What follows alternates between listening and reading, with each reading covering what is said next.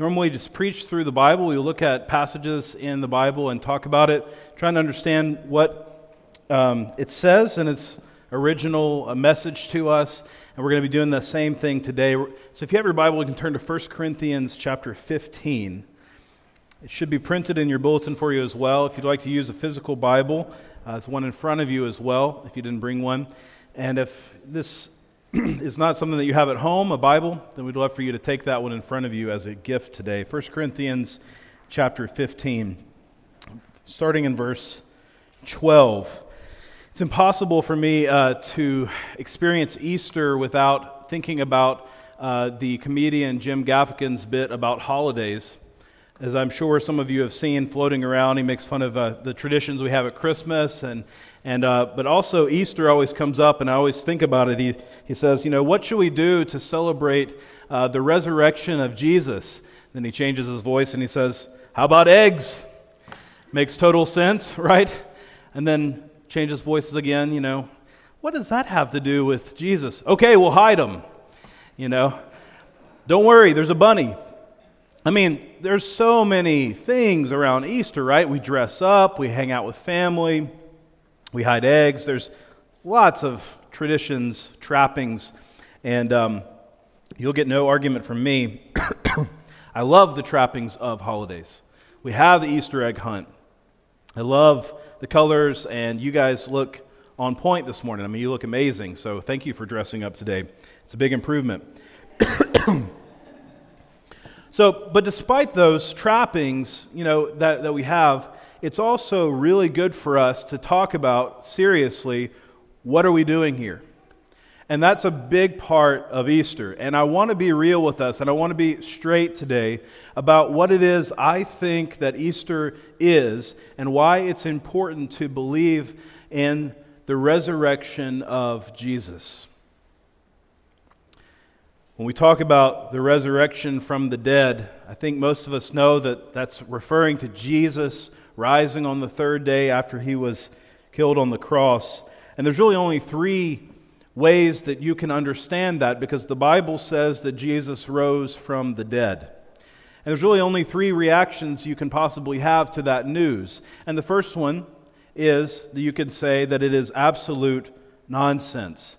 And that perspective makes a lot of sense, as Paul is even going to acknowledge it is not usually our experience to see people rise from the dead, and so to think, to have the impulse towards that's nonsense makes a lot of sense. And there's plenty of people who do believe it is nonsense.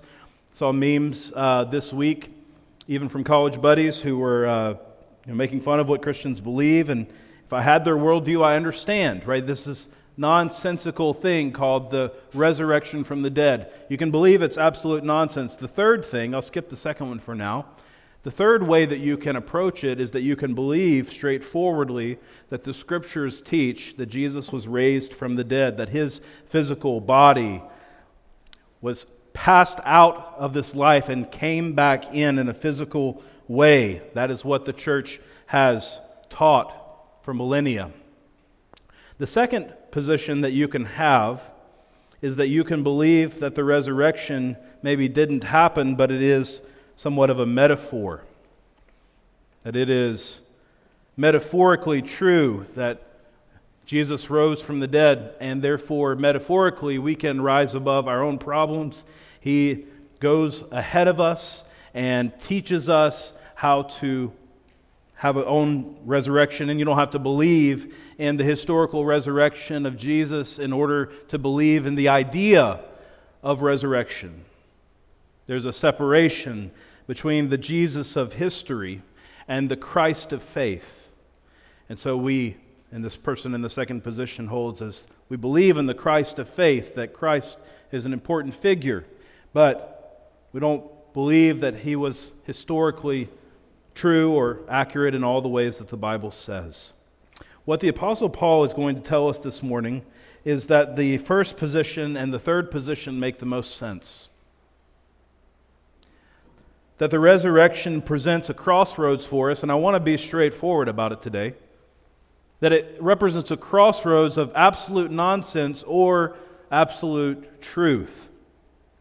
And he does so in this famous passage of 1 Corinthians 15 that John Updike, the famous two time Pulitzer Prize winning novelist, poet, critical writer, probably read an anthology in high school, edited by John Updike, wrote about in 1960, using this 1 Corinthians 15 passage as an inspiration for his poem, The Seven Stanzas at Easter. And we ran out of these, so I'm not sure that everybody got one uh, printed for you, but if you didn't, we'll find a way to connect one with you. We have these prints this morning of the seven stanzas of Easter. Let's try to follow along. I'm just going to read a little bit of it because he makes the same point. He says, Make no mistake. If he rose at all, it was as his body. If the cell's dissolution did not reverse, the molecules reknit, the amino acids rekindle, the church will fall. The fourth stanza let us not mock God with metaphor, analogy, sidestepping transcendence. The last stanza let us not seek to make it less monstrous for our own convenience, our own sense of beauty, lest awakened in one unthinkable hour we are embarrassed by the miracle and crushed by remonstrance. Now, there's a lot of big words there, and the poem takes a, a year to digest. But what he says here is that the church hinges on the resurrection. And so, let's not be embarrassed by the miracle. Let's not sidestep the transcendence. Let's walk through the door and talk about what it is for a few minutes. 1 Corinthians chapter 15 just these eight verses we'll read from Paul's argument. Let's read it together. Now, if Christ is proclaimed as raised from the dead, how can some of you say that there is no resurrection of the dead? But if there is no resurrection of the dead, then not even Christ has been raised. And if Christ has not been raised, then our preaching is in vain, and your faith is in vain. We're even found to be misrepresenting God because we testified about God that He raised Christ whom he did not raise, if it is true that the dead are not raised. For if the dead are not raised, not even Christ has been raised. And even if Christ has not been raised, your faith is futile, and you are still in your sins. Then those who have fallen asleep in Christ have perished. If in Christ we have hope in this life only, we are of all people most to be pitied. But in fact, Christ has been raised from the dead, the first fruits of those who have fallen asleep. This is the word of the Lord. Very clearly, Paul talks about two things in this passage if, but in fact. If he spends time looking at a speculation on if Christ was not raised, and then he concludes but in fact, calls the resurrection of Christ a fact. I want to talk about that. In what sense is the resurrection a fact? How do we understand what a fact is? But first, we need to do what he does here, which is to speculate on whether Christ was raised from the dead or not. It's a what if scenario. What if Christ wasn't raised? And it's important for us to think about that. Should we think about things? Should we challenge ourselves with trying to understand whether this is real or not? Absolutely, we should. Paul does it here. He engages in a what if scenario. We love what if historical scenarios. How many shows and you know programs are about this? I remember reading Stephen King's book 112263. 11 22 63, if you're not familiar, is the date when John F. Kennedy was assassinated. And Stephen King, normally a horror writer, uh, he wrote this book. It's, it's more accessible if you're squeamish about such things. You can read this book and you won't be too scared. But it's a book about time travel, and it asks the question what if? What if we could go back in time and we could orchestrate things such that John F. Kennedy wouldn't be assassinated? What if we could do that? What would change? Would the Cold War end faster? Would we maybe not even go to Vietnam because Lyndon B. Johnson wouldn't be the president because JFK wouldn't be shot. Like, what if this happened? Would it be better? Certainly, it'd be better for Jackie and the kids, but would it be better for the world? It asks that question. And so the character who is able to time travel sets out to do that very thing. But the past fights him and keeps him uh, away from an alternate future. And so the book is really about what some people call the butterfly effect, which is how do, does one event affect another event? If I eat life cereal instead of Wheaties for breakfast, that little small change in the world, what kind of ripple effects does that have? The greater the event, the greater the effect. So, that may be a small change with what you eat for breakfast, but what if we could change the events of world history with a president being shot? Whether he ultimately succeeds or not, I'll leave you to read. But I will say that he gets a glimpse into the world of what it would be like if history was ultimately changed, and he sees that it is utterly unrecognizable and utterly hopeless. And I'm here to assert this morning with historic Christianity that what the faith would be is utterly unrecognizable and utterly hopeless without what we're celebrating today. But it's important to see and to say, what if? So let's do that. What if the resurrection isn't true? Paul says five things would not be true. Number one, faith is pointless. If there is no resurrection, your faith is pointless. Verse 14 And if Christ has not been raised, then our preaching is in vain, and your faith is in vain.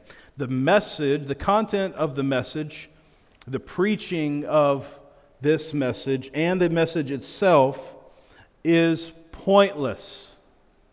Now, think about this the organizational risk that Paul is taking here by writing this. Paul is trying to start a movement of churches. That's what he's doing. The strong temptation would be what if, you know, uh, I could just change the message to make it a little bit more palatable. I can make it a little bit more easy to swallow. I'm sure he wrestled with that. But he is so committed to the idea of the resurrection that he says, You shouldn't listen to my preaching. You shouldn't be here if the resurrection isn't true.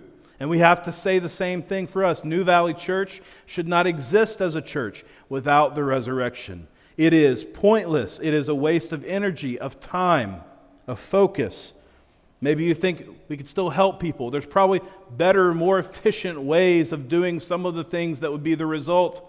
If the resurrection is gone, then the heart of it is gone. It's pointless. Number two, the witnesses were liars if Christ was not raised. Verse 15 We are even found to be misrepresenting God because we testified about God that he raised Christ, whom he did not raise, if it's true that the dead are not raised. Paul is saying, we have to go, we've gone on record here. We testify. We've started this movement. It's all over the country now. Pastor Gray stands before you now, witnessing about the resurrection. Therefore, the witnesses, and especially the original witnesses, are liars if it is true that Christ was not raised. There are historical records in the Bible and outside the scriptures of people witnessing the resurrection. Is it possible that those accounts are falsified? Of course it is. Of course it's possible. It's possible to believe that there was a group of liars. Of course that's true. But the question would be why would they lie? Is it because of the great financial gain that they received by following Christ? No.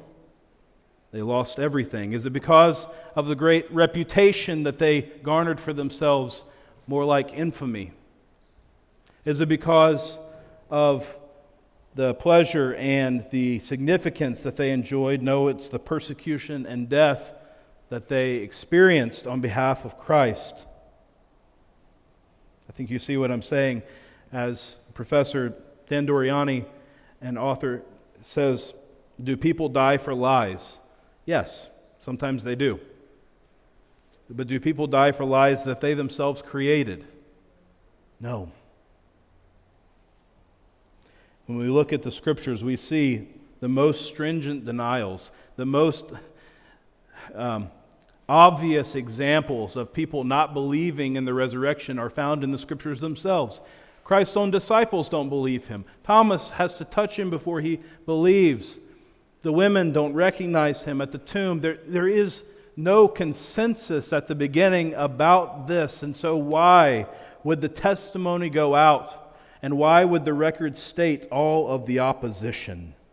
The Bible is not full of gullible people. It's full of people who, like you and me, do not experience resurrection on a daily basis, and yet there are many accounts. But you need to believe that they're all liars if there is no resurrection. The third thing evil is triumphant. Verse 16 For if the dead are not raised, not even Christ has been raised. And if Christ has not been raised, your faith is futile, and you are still in your sins. The resurrection could be nothing more, or the crucifixion could be nothing more than a nice gesture. This person who went to the cross, Jesus, his death would be final like everyone else's. As noble as it might have seemed at the time, nothing else would really have changed except for a little bit of inspiration. And everything that is wrong with us and everything that is wrong with the world is still attached to us, and there's no real reason to believe that it will have relief. The question becomes why do we want the world to be better? Why is it built within us? That we want salvation, that we want rescue, that we want change. And many of us actually, whether we profess the name of Christ or not, actually believe that there will be change, that there will be a greater period beyond where we are. And the question is, why do we believe that if there is no life after this death? The fourth thing is that the dead are lost. Verse 18 Then those who have fallen asleep in Christ have perished. You know, reading a lot of Shakespeare in high school and college, there's really only two endings to a Shakespeare play comedy and tragedy, funeral or marriage ceremony. And it takes a long time for the wisdom of that worldview to settle in. But eventually you begin to see that time is marked in this way. It's by these unions and by these fallings away of union with the world. And as I get older, I know that I will do more funerals than weddings. And you, as you get older, will attend more funerals than you will attend weddings. And something profound happens when you're standing at the graveside of someone that you know and you love, maybe a family member or a friend. And it's hard to describe with words, impossible, really. But there's an overwhelming feeling of did that person just cease to exist? I mean, what happened here? There's just something wrong about this picture, and there's some desperate, clawing hope that rises within you that it might not be true. And Paul says if there is no resurrection, the dead are lost. If there is no resurrection, fifth and finally, there is no future.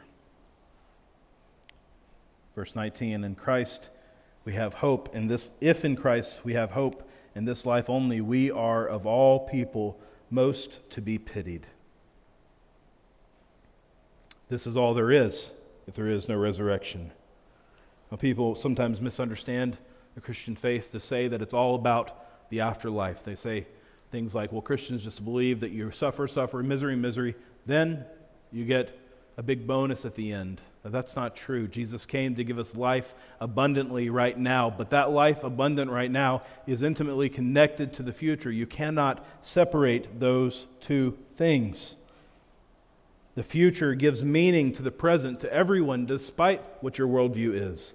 The engine of the present runs on the fuel of the future. It's what keeps it going. There has to be something else. Otherwise, all we do here is to grasp at whatever can be felt or experienced or known, however briefly, and even the most hedonistic person, the most in the moment person that you know or maybe that you are knows that the eventual emptiness of that proposition to just have what we have now is hopeless. That's the if. Paul is very straightforward. It fuels the imagination. What if? What if Christ had not been raised from the dead? Important for us to see. But then he closes this section by saying this but in fact. But in fact. In fact, on 11 22 63, John F. Kennedy was killed. And in fact, on the third day, Christ was raised from the dead. Do those two things belong together? Those two statements. Can we say that the resurrection is a fact in the same way that we believe the fact about what happened on 11 22 63? What makes a fact? What makes something verifiable? If we ask most people today, they would say, well, the things I trust the most are scientific. Science makes things valid. And science is amazing, something that we should all study and follow and trust in. Absolutely. But there's two problems with science being the only way that we have towards facts. The first problem is that it is an ongoing discipline. Things have changed over the years. Different views of the world, different understandings of how science works have had predominance. And so we cannot say always that it's a fact. It's a fact for now because it changes. But the second and maybe more important reason that we can't have that as the only way where we get facts is because it has nothing to do with history. Science also doesn't prove on 11 22 63 that JFK was assassinated, nor that George Washington existed. It cannot prove those things. We believe those facts for other reasons. What is a fact? What makes it strong? What makes it certain? I'd like to talk as we close today about the, the three strands of the that weave together into the rope that is Paul's certainty on the resurrection because certainty always has reference to more than one thing. There's no such thing that we believe in a vacuum. I defy you to give me an example of something that we believe just because it is. We believe things in reference to other things. So there's always more than one strand to our belief. Always. Whether we're talking about the resurrection of Christ or anything else, it always involves several things. And Paul in the testimony of his life gives us the three strands that make up the rope of his certainty. And the first one is this that it is historical. Paul believed in the historical resurrection of Jesus. He says so earlier in this chapter, in verse 3. Here it says, For I delivered to you as of first importance what I also received that Christ died for our sins in accordance with the Scriptures, that he was buried, that he was raised on the third day in accordance with the Scriptures, and that he appeared to Cephas, then to twelve, then to the twelve. Then he appeared to more than five hundred brothers at one time, most of whom are still alive, though some have fallen asleep. Then he appeared to James, then to all the apostles, last of all, as to one untimely born. He appeared also to me. Paul believed that there was an eyewitness account, which is how we do all history, by the way. All history is based on eyewitness account. And he believed that this eyewitness account was captured. He believed it to be a falsifiable event. What that means is that he was willing to state the names of people still living who gave witness to this fact and could be disproved. Other Christians and historians whether they're Christian or not, in the later period, have studied the resurrection from a historical standpoint, asking this strong question What gives rise or explains the rise of Christianity in the first three centuries of its existence? It, the first century, it is relatively unknown. Sect of Judaism, viewed from the outside. The second century, Christianity is illegal and punishable by death. And by the third century, it is the official religion of Rome. What explains the meteoric rise of Christianity historically? Many have studied that. And one plausible answer is the eyewitness, the fire that spread of the resurrection of Christ. He believed it was historical. He also believed, secondly, the second strand of the rope was that it was reasonable. One of my favorite stories in Scripture is Paul talking to King Agrippa in Acts chapter 26. He's got an audience with King Agrippa, and he also has uh, Festus there, who is the, uh, a Roman governor. And in Acts 26, he's telling the story of his uh, conversion, and he talks about being met by Jesus, and he's telling the story, and he gets right to the point about the resurrection of Jesus from the dead. That's part of his story. He gets to that point about the resurrection, and right when he says those words, Festus interrupts him. This is an exact quote Paul, you are insane. Your great learning, you're so smart, Paul. You're so smart, it's made you mixed up. You're crazy. But Paul said, I am not out of my mind, most excellent Festus, but I am speaking true and rational words or reasonable words. For the king knows about these things, and to him I speak boldly.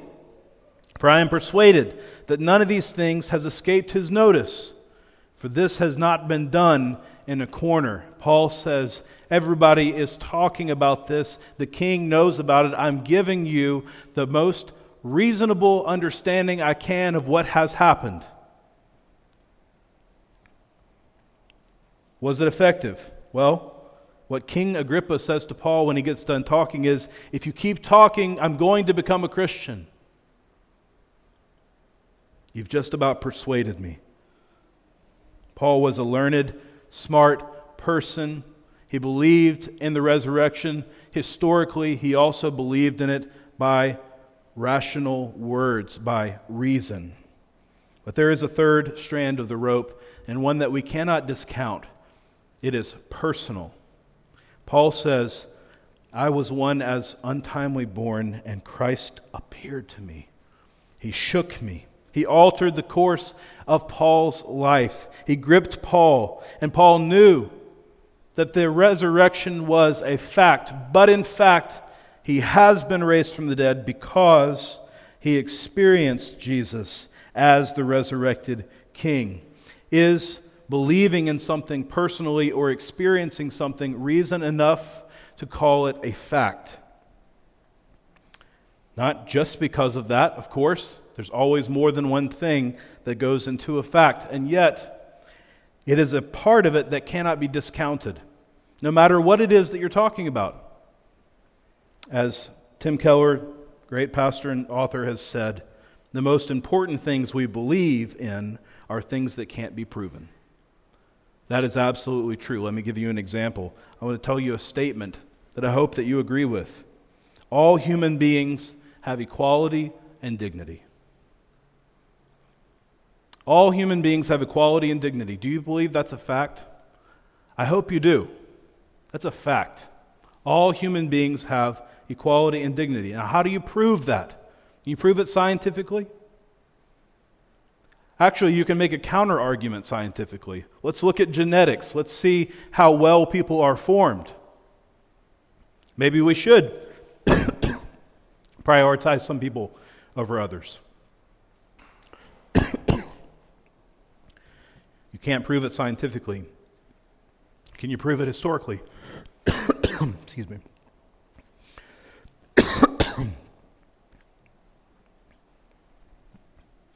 Can you prove that historically? That's a bad path to go down. Is it true historically that we've always treated people equally with dignity and honor and equality? Can't prove that historically. Historical arguments help. Sound reasoning is beautiful. But some things we know because of personal experience and because of what happens to us in our guts. You must encounter the risen Lord in order to believe that his resurrection is a fact. If you want the rope of certainty to grip you, and to hold you fast, it needs to not just come from a book or from a rational argument or from a preacher, but from Christ Himself confronting you and finding you where you are and changing you. I remember the story that helped me fall in love with literature, reading it. I was in high school, early, I think ninth grade, and I read An Occurrence at Owl Creek Bridge by Ambrose Bierce, part of his Civil War Stories collection. It's just in an anthology, probably edited by John Updike, I don't know. And uh, I'll tell you the story very briefly. It's about four or five pages long, really short story. It's a man at Owl Creek Bridge, and he is being hanged. The noose is around his neck, and he's standing on a board that's about to be pulled out from under him, and he's going to be hanged for being a Confederate sympathizer, and he's been captured. And as the noose is put around his neck, he hears a thud, thud, thud, and he realizes it's his own stopwatch, his own uh, watch, pocket watch in his pocket. And he hears that the thud is slows down. It's like time is slowing down. The board falls out beneath him, and he imagines the noose breaks, and he falls into the water. He plunges deep beneath, and he can't breathe because the rope is still around his neck, but he struggles to the surface. And he gets the rope off, and there's soldiers on the banks and they're shooting at him, but miraculously he is missed. And so he gets out onto the shore and he goes and finds a trail. And he goes down this trail and he gets lost and he doesn't know where he is. And he starts to lose hope. And then he sees the trail back to his house and he recognizes it and he runs down it and he goes towards his house. And as he approaches, he sees his wife. She comes out uh, of the front door and he is about to reach out and touch her when he feels something at the back of his neck and he falls down onto the ground into blackness, and the story ends with him swinging beneath the Owl Creek Bridge. He's imagined the whole thing. And the whole story lines up with his descent from the top to the bottom. And I read that, me, I just, my mind exploded as a ninth grader. You can do that right? You can have a surprise ending to a story. You can, you can slow down time. You can do things. You can stir the imagination that way. I just remember just being blown away by that. And I saw that story on my shelf just a couple weeks ago. I was trying to find something to read right before bed, and I decided I would read it again to see what kind of impact it would have on me. And I read it again, and I saw everything that I had seen. And of course, the surprise was somewhat gone because I knew the ending. I remembered the ending. It had such an impact. The surprise was so much gone. The bewilderment, the obsession was somewhat gone, but there was a sense of settled joy as I saw what was to me something that was very beautiful and meaningful. And I had that same sense of joy. I had moved from an analysis of the story, from an experience of the story, to the fact of the story and what it had done in my life. And the resurrection of Jesus is something that I believe to be historical. I believe it to be a reasonable thing. I believe it to be an experiential thing in my own life. But it must move to this place of being part of us. Our absolute hope is in the resurrection of Jesus. And my prayer, straightforwardly for you, is that if you are in analysis, that you'd be able to move from analysis to experience. And if you've only experienced it, but you've never actually thought about it, that you would actually move out of that experience and more into analysis. But at some point, those two things would merge together, and it would become to you what it is to me, what it is to the Apostle Paul, a fact. And I would encourage us to not, as John Updike says, sidestep transcendence. To not mock God with a metaphor. To not be embarrassed by the miracle, but to walk through the door and see that he is risen. He has indeed. Let's pray.